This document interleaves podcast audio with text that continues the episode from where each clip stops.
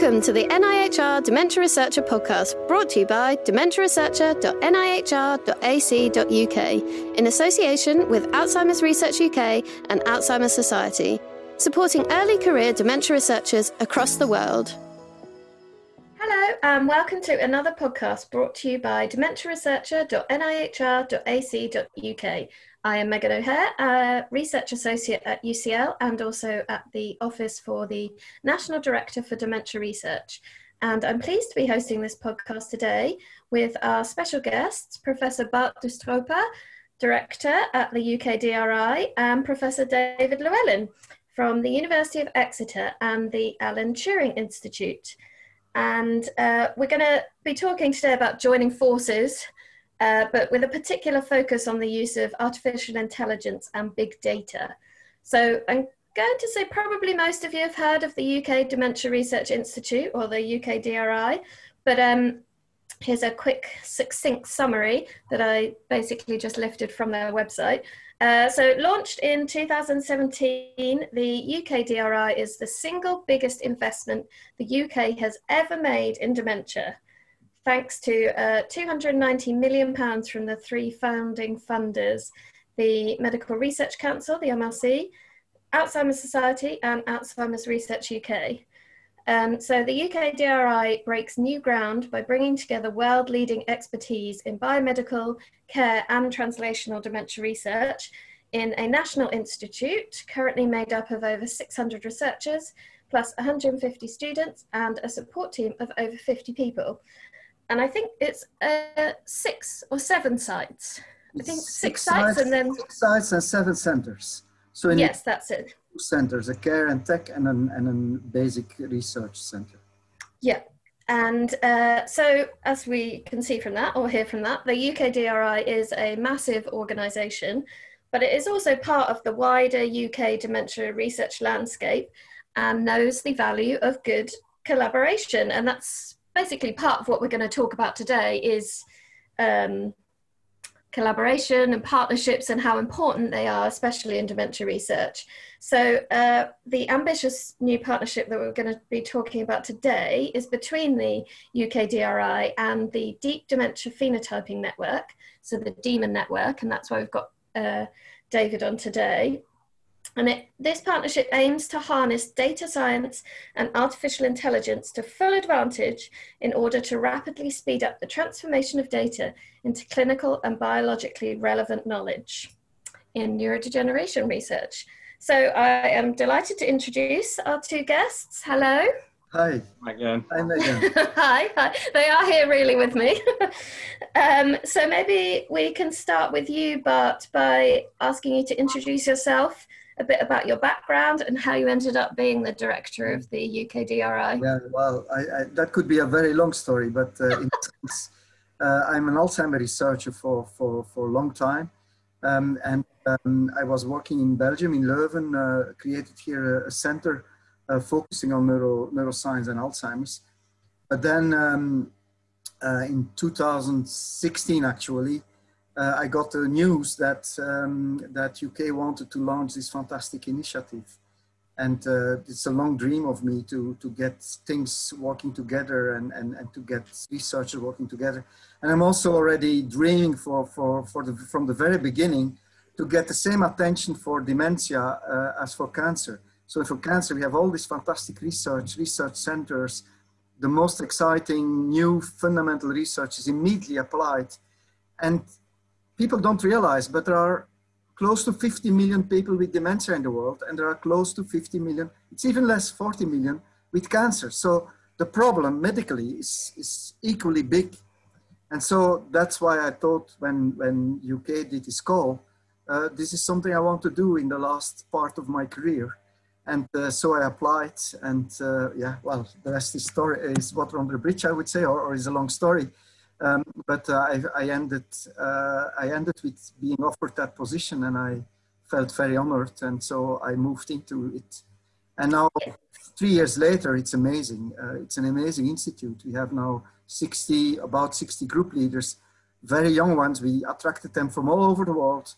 Um, uh, we attracted them from different different disciplines, And so the machine is starting to run and COVID has been a big problem, but even under COVID times, we are still, still progressing.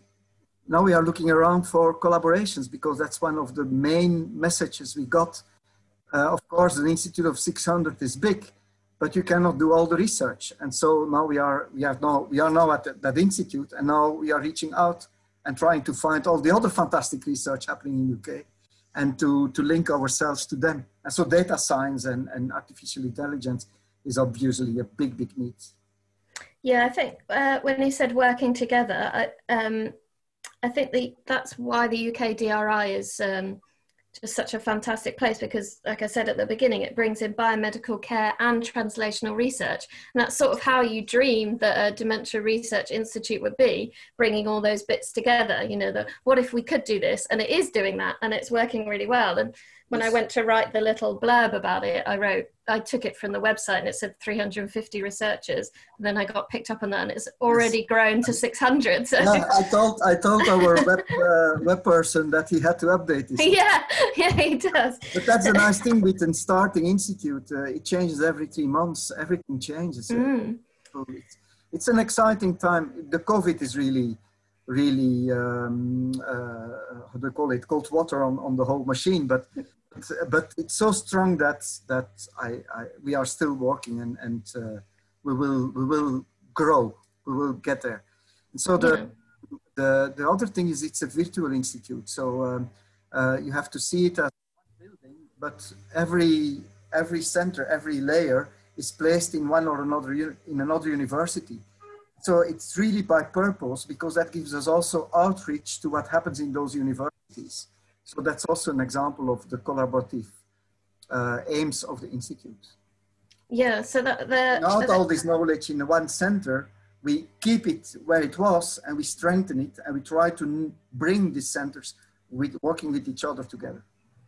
Yeah, and that's sort of where David you come in. Although you're not part of the UK DRI, you are an uh, what would you call it? A, a network that's also national, and you're being brought in as another piece of the jigsaw puzzle. Yeah, well, piece we, of the jigsaw puzzle.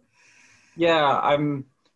I think you're right in the sense that it's all about collaboration and innovation, Megan. Um, we we did set it up initially as a national network, but it we had so many inquiries from uh, people in, um, a, a, across the globe that um, the DEMON Network's now truly uh, an international network.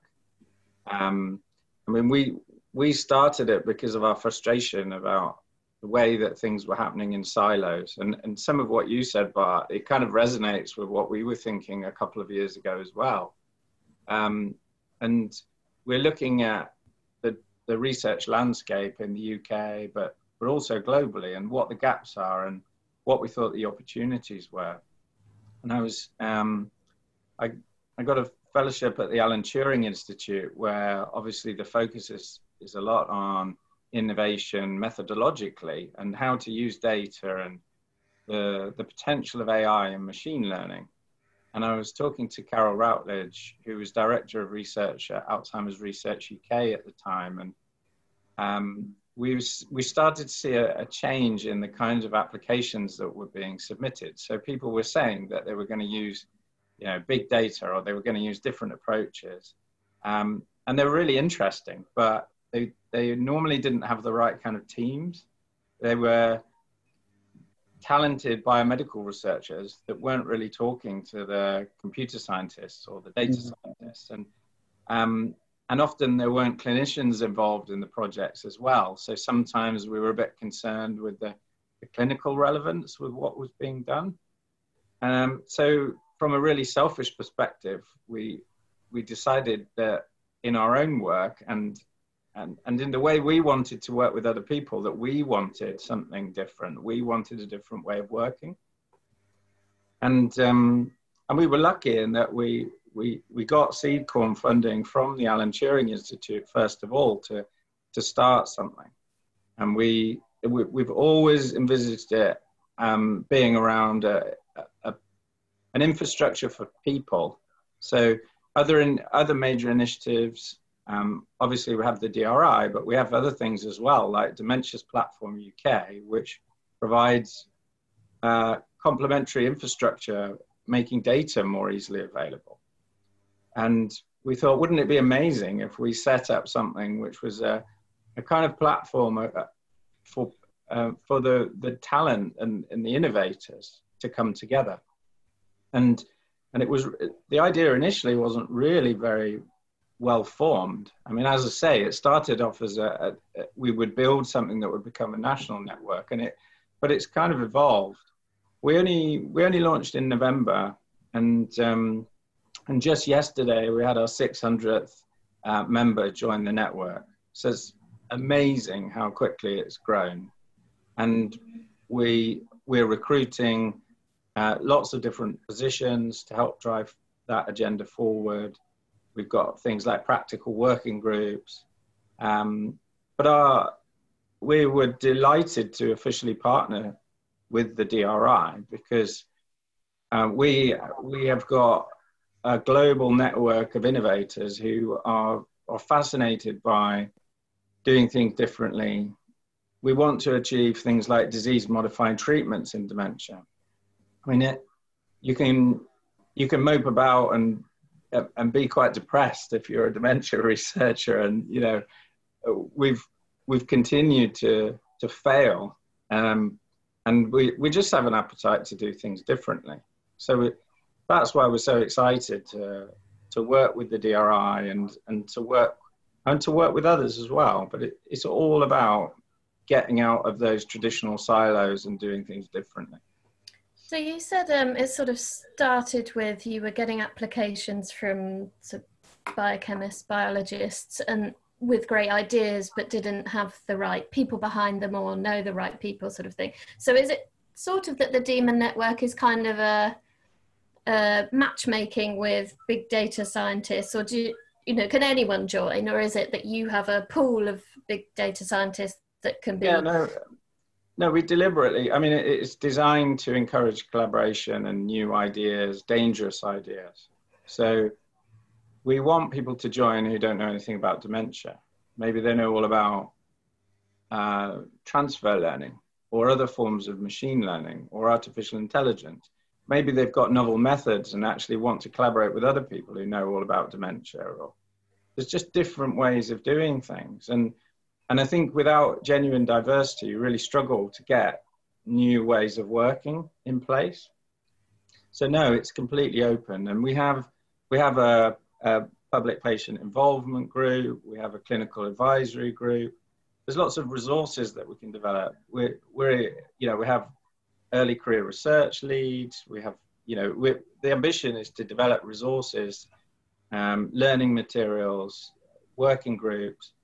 We've we'll be launching our monthly lecture series um, very shortly, and, uh, and, and and we're doing that in partnership with the DRI, so that every other um, every other seminar series is, is going to be directly relevant to, to DR, the DRI. So we're thinking about practical ways to get people working together differently. And it may be that you, you know all about computational biology, but you, you don't know a lot about um, maybe the patient pathway for dementia patients, or you know, people will go off in different directions, and they and they won't be interested in some things, and and that's okay. You know, we're we we just want to we just want to mix things up and see what happens, really. Yeah, you mentioned a couple of times about having clinicians on board and how important that is, and um, I don't actually think at the UK DRI there are there's not a clinical section, is there? There is. There is. There is? Okay. In half of our directors are active clinicians.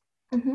Uh, um, and, and we have a lot of, of, of clinical uh, people who have a position in the clinic and also do then research in the DRI.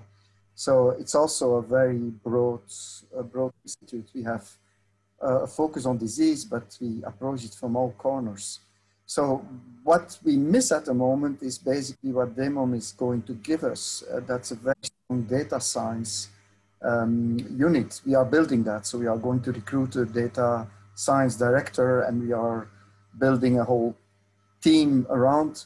And then we have also a couple of group leaders who have started a um, bioinformatics data science team throughout the DRI, where we will standardize our, our data collection, where we will make it possible to access each other's data. There's a lot of, of groundwork which has to be done to make that all effective, and we'll do that in collaboration with, with the DEMON, of course. So yeah, I mean, we have a lot of clinical data in the DRI. We have also care and tech uh, center, uh, which is all about patients. So that's uh, that's um, researchers which go. We have even our own houses, and uh, people with dementia uh, coming in, and then we, we, we follow those patients over over weeks or or, or months even, uh, with all kind of tools um, uh, modern uh, modern recording tools and and and uh, for to see how we can help these patients with with, with their life at home, etc.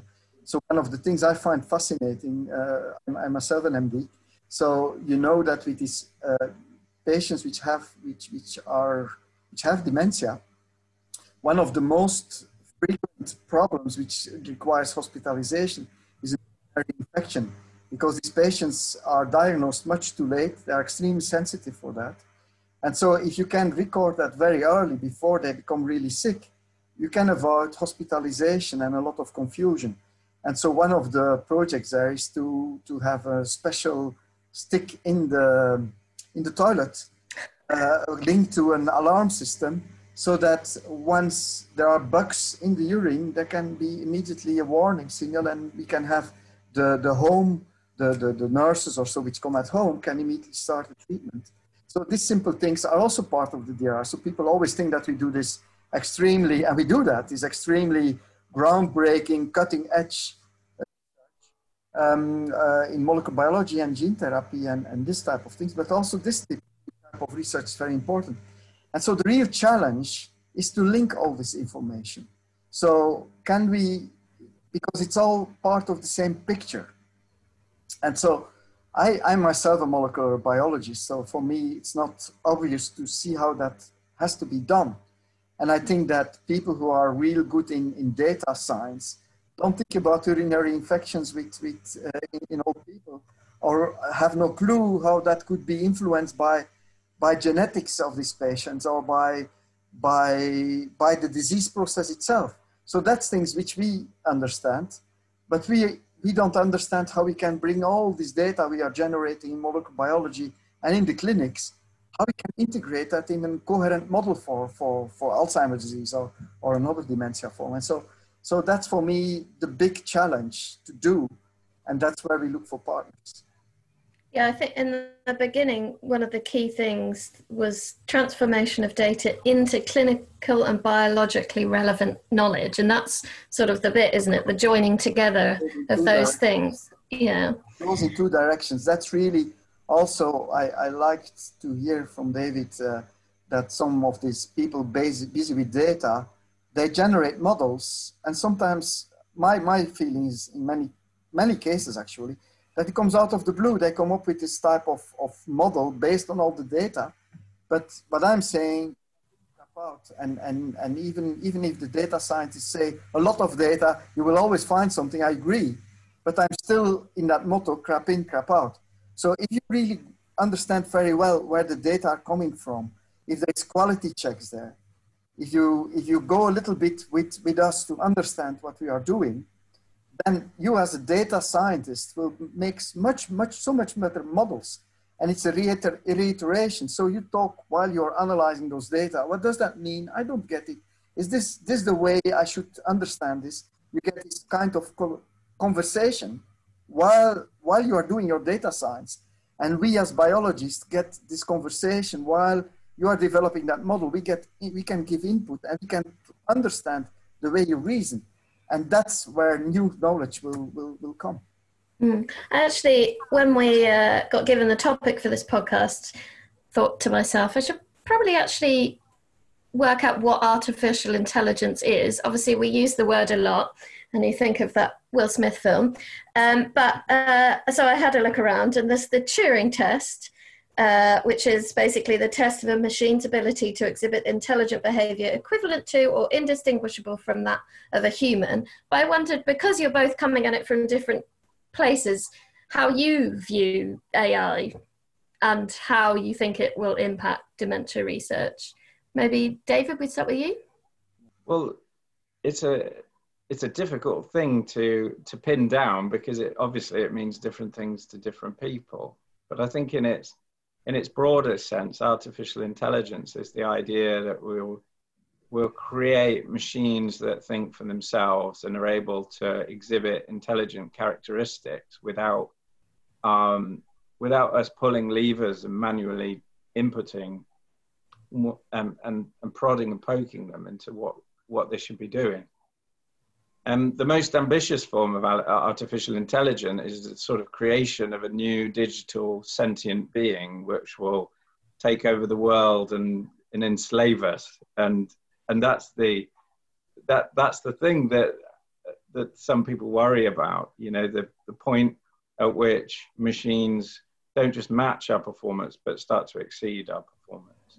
So that's, that's the, that is a fascinating and and and yet and as yet unachieved ambition that not everyone thinks we should, should be aiming for either.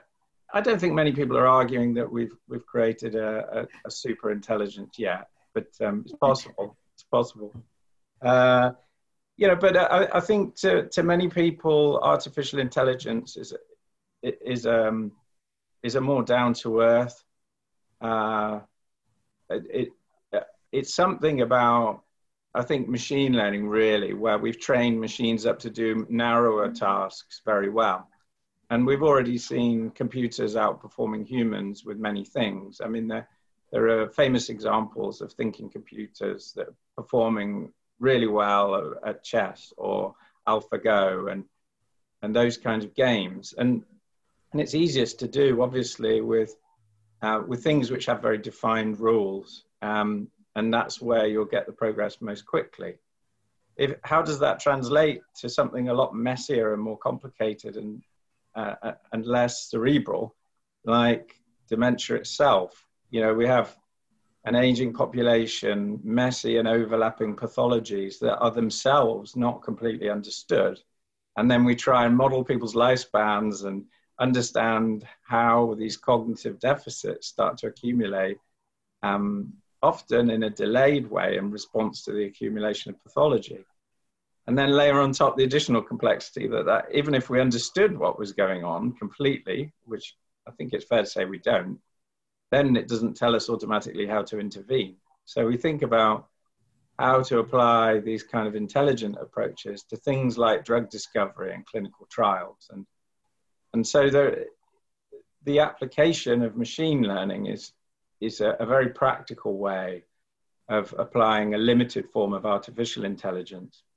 I think that's my take on it, though, that artificial intelligence means to, it's a kind of spectrum of, relating to, you know, how ambitious what you're trying to achieve with it is. I think the classic ones are sort of using it to um, analyze brain scans and, you know, use it over time to track people's um, progress um, ultimately also to start to predict earlier on in the disease pathway certain things. And that obviously yeah. comes with machine learning. Um, well, uh, so, I mean, you're right. Imaging is imaging has been uh, an early success story for machine learning. Um, but it's often been used in other areas first. I mean bart was quite right and he's saying uh, you know, looking to other disciplines and aiming for us to match or exceed what they're able to do in cancer and so on. And and things like deep neural networks have been, you know, used to analyze images and detect skin cancer with comparable or even superior performance than dermatologists. I mean, those kind of examples are you can build narrow intelligences, which are essentially data driven models. Um, but they don't tell you that they're very superficial models in one sense. They're very useful, but they don't tell you why things are happening typically. And in terms of biological mechanisms, and I think that resonated with what, what you said before, Bart, about, you know, going beyond just a purely data driven approach. I don't think we're very good at developing causal models because I think what we do is we detect patterns in the data. Um, but often the data aren't sufficient to allow us to unpack causal questions.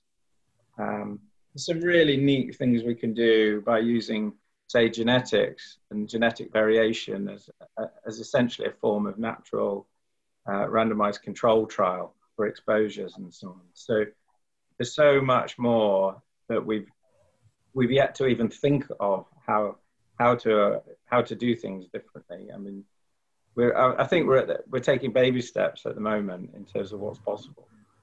I guess that's where the collaboration is key, isn't it? That you maybe know how to utilize AI, but wouldn't, or uh, looking for the right question, and that's where the collaborations come in, as that Bart Center will come up with the questions. Yeah, well, yeah, but it's in an interactive way. These things, uh, it's not. That's always the problem. With compl- if you're in unknown territory, there is not one guide who knows exactly the way because it has never been charted. So, so I see more as, a, as an interactive process where we have some idea, say, let's go in that direction because we believe basically that that's a good direction.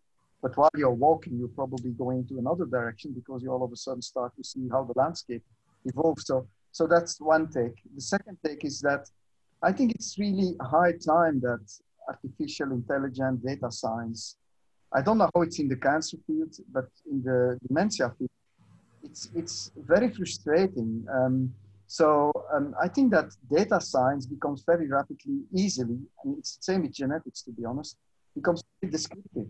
So what, what's very good in data science, and that's what I hope they will help us, is to recognize patterns in data which are complicated that we are not able to see that with normal human brain human eye. And but where these patterns are still clearly present. So that's one thing which I, I love.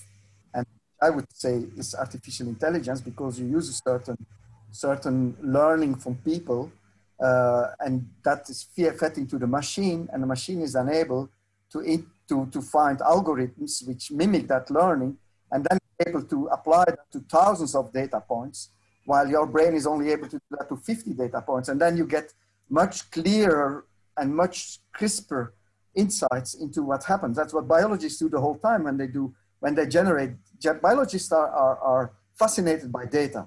They do experiments and they have all this data and they're very happy. And then when they want to make a paper, they try to find a pattern in those data. And that's, that's what they call, call insight. And so there, I think artificial intelligence is going to help us a lot. Um, but it's also the limitation because even when, when you see a pattern and you describe that, you're still not really understanding what's happening there. And that's where my training as molecular biologist becomes very strong. We are very, very much focused on mechanisms. So for us, the biggest thing is if you understand how a protein is has a structure and how it interacts with another protein and how then that activates how, how muscle moves, etc. So, so that's for us real insight. And once we have that insight, it becomes rather easy to, to interfere because we, we see how the motor is working. And then we can see if we change that little thing, maybe we can, we can cure a disease or whatever. So I think that the data scientists are happy when they have that pattern and say, look, according to that pattern, if you push here, the pattern will move in that direction. While the molecular neurobiologist wants to know why, if you push a little bit here, you make a mutation here, why exactly mechanistically that changes. And so that's why, why these two fields are so different. It's like, like morphologists, pathologists, and molecular neurobiologists too. Pathologists are very happy with the disease that they can see in their microscope. But for us, neuro molecular biologist, yeah, I mean, it doesn't mean no, nothing. If there is an amyloid plaque there, what, what's the molecules there? What, what's happening there? So I think that combining these two approaches, this more descriptive pattern recognition approach allows you to, to, to, to get much faster and deeper into complex uh, mechanisms. So the, the disadvantage of molecular biology until how it's done at the moment is that it's very simplistic we use uh, we use uh, uh, I, am now of course ridiculizing it a little bit uh, apologize to my colleagues but we take a cell we, we put the DNA in it we express the protein and now we see things happening of course and now we think that's biology. Of course biology is much more complicated. Um, you need to to and and and that so the next step in, in molecular biology was if I'm boring you please interrupt me. The next step was the mouse stuff where we changed the gene and then we saw all things changing in a mouse and we say we understand the gene. But of course, then, then we see that doesn't translate into to dementia because if you think about dementia, that's a very complicated process. First of all, dementia is a symptom. It's very bad to call dementia a disease, uh, that's another discussion. But then you start to think about how a human brain works. First of all, there is no good model for a human brain. Second, you have all this genetic background which plays, which you cannot mimic in a model. You can only mimic that in a human, uh, the genetic, the genetic diversity of a population. And so then we start to understand this, and that's why molecular biology is developing this single cell analysis, this, this more complex organoid models, blah, blah, blah. But that faces us now with the problem. You get all this data now, and we are, of course, very excited, but we don't understand them anymore because we, we, we don't have this cause consequence relationship anymore. And so, there, the pattern, the pattern specialists will be ha happy or will be very helpful to say, look, if you look to this data in this way, um, there, there's like a cause, there, there is there is a correlation between those things. And that's the big thing, correlation, that you have to remember. That's the problem with descriptive science. That's what you have when you do MRIs, when you do clinical work. You come, the best thing you can do is correlative, correlation. But once you have defined that, you create a hypothesis. And that hypothesis can be back tested by molecular biologists because then we can say, okay, if this correlation holds true, and we take out this of this piece of the of the of the correlative network, we would predict that this or this happens. And if we can prove that this happens, then we know that the correlation is probably a causal relationship. Mm. And we are home. Or we can tell to the data scientist, look guys, it's very nice. You make here a causal relationship or you suggest a, a correlation or a, and many suggest causal relationships you suggest that, but if we take it out, we just get the reverse effect. And that happens. And so that's interesting because the data scientists never hear about that 10 years later. And so in this case, because we read different journals, but in this case, in the DEMON network, you would have predicted something to this biologist who is going to take it to the test. And of course, you as a data scientist want to know what happens, whether your prediction hold true. And the biologist will come back and say, no, this is not, not holding true. And the data science will go back to his machine and artificial intelligence and everything to see whether maybe that pattern is a little bit different. That's mm-hmm. what's going to happen. I mean, the, the key principle there is testability, isn't it? Yes. So whatever type of model or prediction you're making, yes. if it's not testable, then it's not gonna it's yeah. not gonna fuel progress ultimately. Yes. Yeah, exactly. I mean, I love that. I love that idea of going backwards and forwards and test uh, challenging each other in a yes. in a nice constructive way, yes. but nevertheless yeah, yeah. challenge. Yeah. Um, I I don't think we should fall into the trap of assuming that all data science is going to be just descriptive. You know what no. I mean? Um, but a lot of it has been. But I see, I, I, think, see I see an evolution there. So of course, yes. try to make a model then and say it's predictive and so certainly for dementia field, we don't have much predictive models. So mm. I think you need this confirmation and this, this testing of your models before you become really, um, we call it uh, uh, um, uh, uh, functional. Because I think at a certain moment, that's of course the goal of this type of things, that you get an, an in silico model of the disease. And that, that will be it's probably the only way to, to, to get all the data integrated because uh, in our animal models, we, we are always limited for the reasons I'm saying. But so if give you sufficient tests of the different steps in your modeling, at the end you will be predictive and you will be able to say, look, if you change this with the drug, you will get that outcome. That's the ultimate goal. And that's why we want to collaborate because uh, yeah. more effective than anything we are doing at the moment. Well, that that's the acid test ultimately, isn't it? Yeah. If you can if you can understand what's going on and if you can predict the outcomes of future clinical trials, then then you're in an unbelievable position to that's develop disease modifying treatment. Everything. It changes everything. It would also it's not only upstream towards therapy, but also to our type of research. there will be a moment, and that's also the vision of the DRI, there is a moment that most of the research will be in silico. So once we have really good models for all these mechanisms, these biological mechanisms, once we have mathematical descriptions of physiological processes, you will be much more uh, biologists using all these models to test your hypothesis. And then you will do predictions based on these models.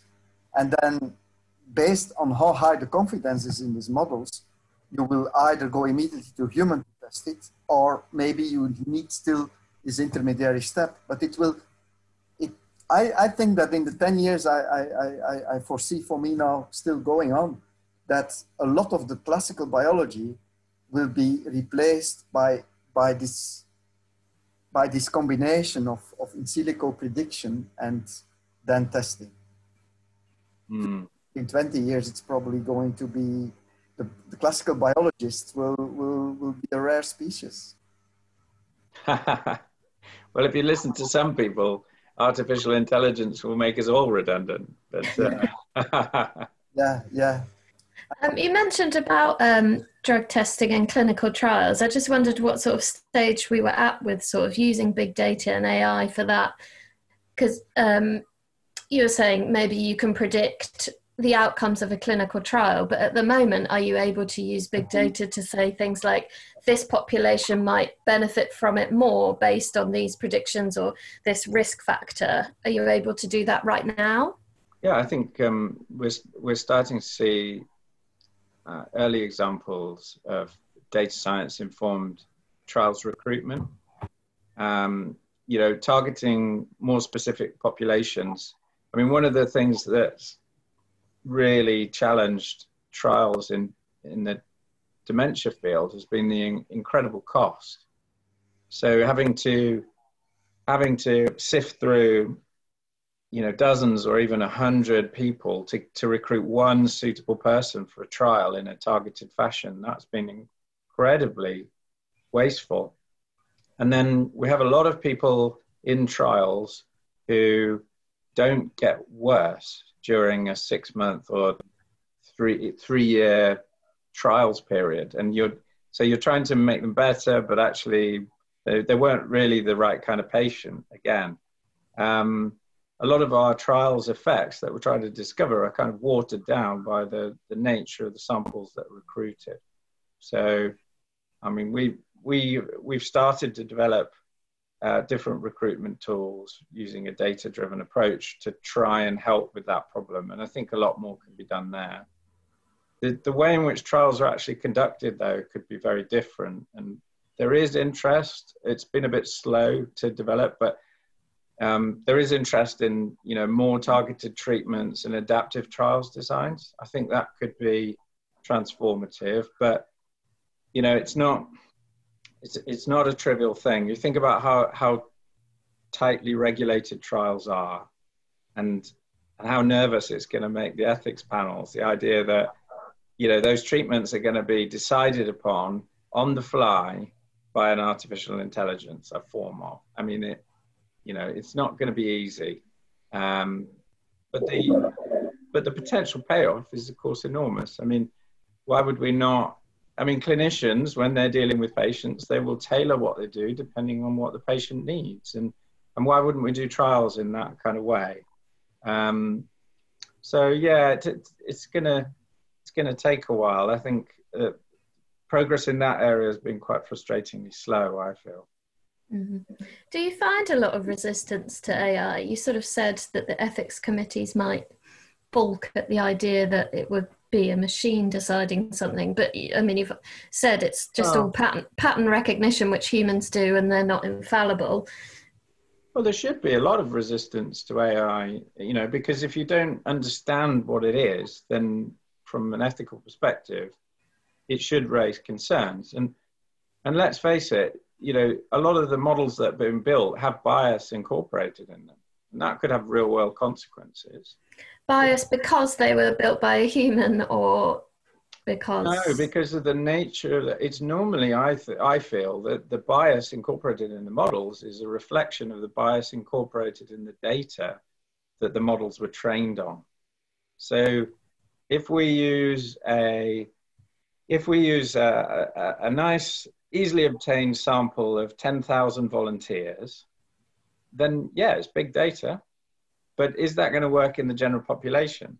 And the answer is it will probably serve best the type of people who volunteer for those kinds of research studies. And we, we know that, you know, we're hearing constantly about technologies which potentially disadvantage certain groups. You know, we're all concerned about, um, I mean, we're, we're concerned about unconscious bias more generally in, in the workplace. But I think we crystallize biases potentially through the development of models, unless we're very careful about what we're doing. It does go back to that idea of a, a, kind of deeper understanding of the data. I think it's a slight variant on what you were saying, Bart, in terms of mechanistic understanding. I think there's also like that kind of broader human understanding of you know the limitations of, of data and the limitations of models. I am also thinking about the, the very limit, for me, the biggest limitation in the field is dementia as a disease. So most of the patients we, we incorporate in studies, even in genetic studies, are diagnosed based on cognitive um, failure. But so we know that Alzheimer's starts 10, 15 years before you have those, those measurements failing. So there are probably other things which we still don't know, which are failing very early on, but nobody's measuring that. So you get a population where in control population, there are probably already a lot of people, uh, if you're going a certain age, which have already uh, Alzheimer's disease, but don't show the clinical phenotype. So you get all this, this enrichment of patients in your, in your test, in your control group, and then reverse in your test group, you people who are, who have cognitive problems. But if you are studying Alzheimer's disease, which is a quite well-defined molecular pathology, um, but you take dementia as a, as a, as the, the, um, the readout, as the, as the paradigm, then you will include a lot of people who have dementia, but because of another disease. Alpha-synuclein, uh, tau pathology. I mean, uh, there are many, many causes of dementia, and we know that. And so that makes big failures in clinical trials uh, because you treat the patient with a drug which is not really aiming at the molecular biology uh, that's that's that's that's uh, tackled by the drug. So, this is where uh, AI and machine learning can come in again to predict earlier or pick up people earlier. Yeah, but I won't just make the point.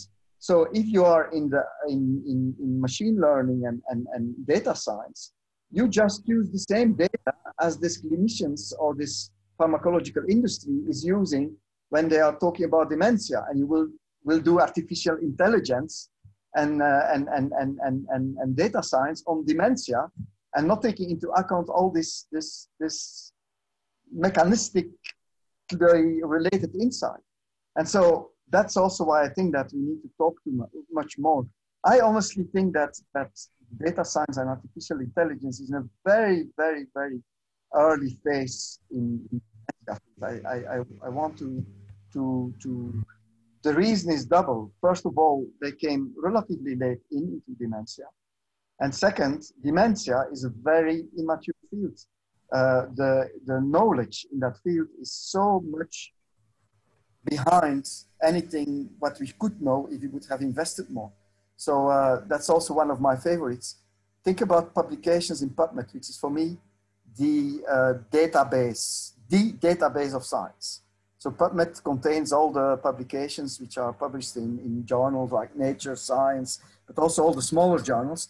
And so you can count the number of papers published with Alzheimer's or with dementia uh, over the, the last 100 years. And you can do the same for cancer. And so for, for, uh, for uh, dementia, it's close to, to 200,000 papers. Um, and for, for cancer it's 3.5 million. So there is a database which is 15 times bigger for cancer than for, for, for Alzheimer's disease. Um, and so, so if you try to use all this data science from cancer into, into, uh, into dementia research, yeah, well, you have 15 times less good quality because there is also good data are characterized by redundancy. So if you have the data confirmed in two or three independent studies, or a molecular link confirmed in two or three independent studies, that's good data. If you have one single study for the biases that David just mentioned, one single study, then it holds true within that small subgroup where you did your experiments. So in cancer, most of the molecular links are confirmed two, three, four, five times. In dementia, most of the molecular links are confirmed only once. So the data scientist works with those data, which are much weaker than the type of data you can get if you work in the cancer. That chases a lot of people in the data world to the cancer field. There's money to do strange things, and there's much better data. And so that's one of the missions we have with the DRI to make good quality data available to good data scientists and convince them that it's worthwhile to work with us. In a way, that's a good thing, isn't it? That they've come in earlier so they can influence what data you're collecting yes. and influence the Absolutely. clinical pathway so they can influence how you diagnose. So then you've got an early population, and yes. so cancer would have benefited if it had had all that, you know, 50 years. So, so by doing these initiatives, we will catch up with that's that's the, the law of, of um, if you lag behind, it's much easier to catch up yeah. than the front line. So we are now catching up. And that will be a revolution in the dementia. I mean, I, I think it will, I think it'll be better, but only for certain types of people, this environment with dementia research and, you know, trying to work differently. I think if you want to, if you want to join something far more developed and do something very specific and, uh, and, and, and target incremental gains, then I think a field like cancer would be, would be better for you.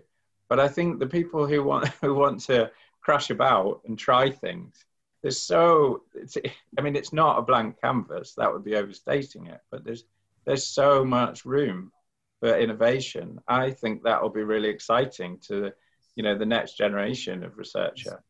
Yeah. I want to get back in the lab now.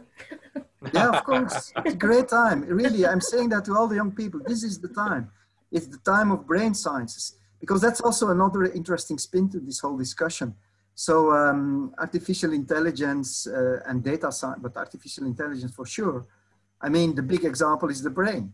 And so, I mean, if you think about the real exciting research which is going to be characterizing this, this century, uh, it's the brain, it's brain research. We will understand at the end of this, this century, the brain, like we understood at the end of the previous century, the molecular biology, the genetics, the, the, the, the, um, chromosomes, all these things. This is what will be in the history books in thousand years. They will say that was the, the, the century when the brain, the human brain was understood, how it works. and so people say dementia is a bit depressing um, for several reasons. Yeah, when I started, it was a bit depressing. Uh, uh, there was this taboo around dementia and, and it's, it's really, it's descriptive and it's old age and you cannot do anything anymore. I, I don't agree anymore with that type of thinking. This is a very fascinating area of, of research and it's an unknown territory, as David says. So for the real pioneers under us, this is the place to be. And so if you are interested in the brain and you're interested in artificial intelligence, and you want also to do something meaningful for society, apart from doing this basic research, which is absolutely important. But if you want to do it somewhere also in an applied goal, then dementia research is really the place to be. Wow. And I mean it. I, I, believe you. Yeah, I believe you too, but. um, so we're kind of coming to the end now. Um, are there any other comments you'd like to make about um, collaboration, AI. We haven't really touched that much actually on the use of AI in the care sector, which you did kind of mention earlier about um, UTIs and testing. Is there anything you'd like They're to say about that? that? So the yeah. Care and Tech is already working on that. They, they do a lot of, of, of, uh, of data science. Uh, they have a couple of engineers there. And so they, they are thinking about, about algorithms, uh, basically. So, so you, get, you have these feedback loops, etc. So that's really already uh, quite well going and, and I think we will get very rapidly also interactions with the DEMON network there. Mm-hmm. But I think the big challenge for me is to get sense of all this other data we are generating. It's really, it's such a rich source, the DRI. So we have the sleep research. Sleep is another fascinating area of brain and dementia, etc. So we have both in um, both basic research in models, but also we have a whole uh, setup on sleep in, in, in, in, in humans with the sleep clinic, which records a lot of data. So um, then we have all this, um, this uh, we have a big brain atlas uh, project where we are going to analyze all the molecular changes over the whole brain, over in a couple of uh, brains of patients. And so we have all this data. So, so I mean, yeah, well, try to help us. So then we have the big question. We have this mouse modeling where we try to, to, to mimic certain aspects of the process. We have the human data. So how much do they overlap? What, what's different? What's similar? That's real, real hard. Well, I don't, I'm, i need to be careful. That's a really hard question to, to crack. Um, and so once that's done, we know what's predictive in the mouse model. So then we can help the data scientists when they make their model in the human data. Then we can say in the mouse, we can mimic that part. So it's really an amazing stuff. We are also starting to do gene therapy in patients. That will give us a lot of data. So if this data, if we find a failure, we want the data scientists coming to our data and helping to explain why did it fail? Why did it work in patient A and not in B? That's a failed drug trial because 50% is, is, is, is, is absolutely so but but but help us to understand what's different in patient A versus patient B and so so there is such, such so many questions um, yeah. So it's a pity we couldn't discuss about all these things but yeah. Time, of course. We can have you on again. Yeah well if you want. Um, david any final yeah, comments for you? I mean, I, I, it's wonderful to hear about you know the exciting things in the pipeline and the opportunities that there are you know within the DRI but also in partnership with the DRI. Um, I, I, I agree with the sense of optimism. I think we're moving away from this kind of fatalistic view of dementia. There will be challenges, of course. We're going to see that the, charities, you know, Alzheimer's Research UK, Alzheimer's Society, who are two of the three funders of, of the DRI, they're going to be struggling. Well, they are struggling at the moment, and and that will be hitting dementia research funding worldwide. So we need to be realistic about that. I think we just need to, we do need to just think about how we can do things cost effectively and collaboratively, um, and and I think that that's why there's so much appetite to join the DEMON network and to do things in that kind of way. And the the fact that we're over 600 members and we only launched in November last year is just mind blowing. I didn't know if we'd end up being a little clique of 50, um, which would which was not what I wanted, of course. But I think it's been wildly successful, given the the scale of the investment we put in. Um, so I would just say, you know, if if you're a member of the DRI, or if you're not, um, and you're interested in these kind of issues, then go to demondementia.com and join the Demon Network and start to learn about the opportunities that there are. Start to meet with other people who have similar interests or have completely different interests, but maybe there's some overlap, and maybe that's where the innovation will come from. Yes. So it's a it's a great time to be doing this stuff, and um, and again, I'm delighted that the Demon Network has officially partnered with the DRI. I think, I think Bart's vision about how to do things differently, it, it goes beyond just an ambition. What we're doing is we're putting in, we're, we're changing things in a practical way. We're, we're putting people in, together and we're going to get stuff done. So what a time to be involved in dementia research. And you said you're uh, doing monthly seminars? That's right yeah, every every every month and every uh, and every other month will be in collaboration in partnership with the DRI and will be relevant to to the all of the things that they're doing. Okay, so maybe we can get a link for that or something, put it underneath the podcast. That would be great. Yeah. Well, thank you both so much for today. Um, we have profiles on both of our panelists today on the website. If you have anything that you'd like to add on this, please drop us a tweet using hashtag ECR Dementia. And also, while I have your attention, I'd like to remind you that we have a great website, uh, dementiaresearcher.nihr.ac.uk.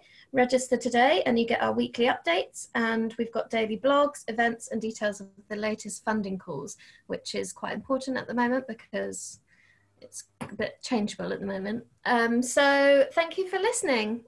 Brought to you by dementiaresearcher.nihr.ac.uk in association with Alzheimer's Research UK and Alzheimer's Society, supporting early career dementia researchers across the world.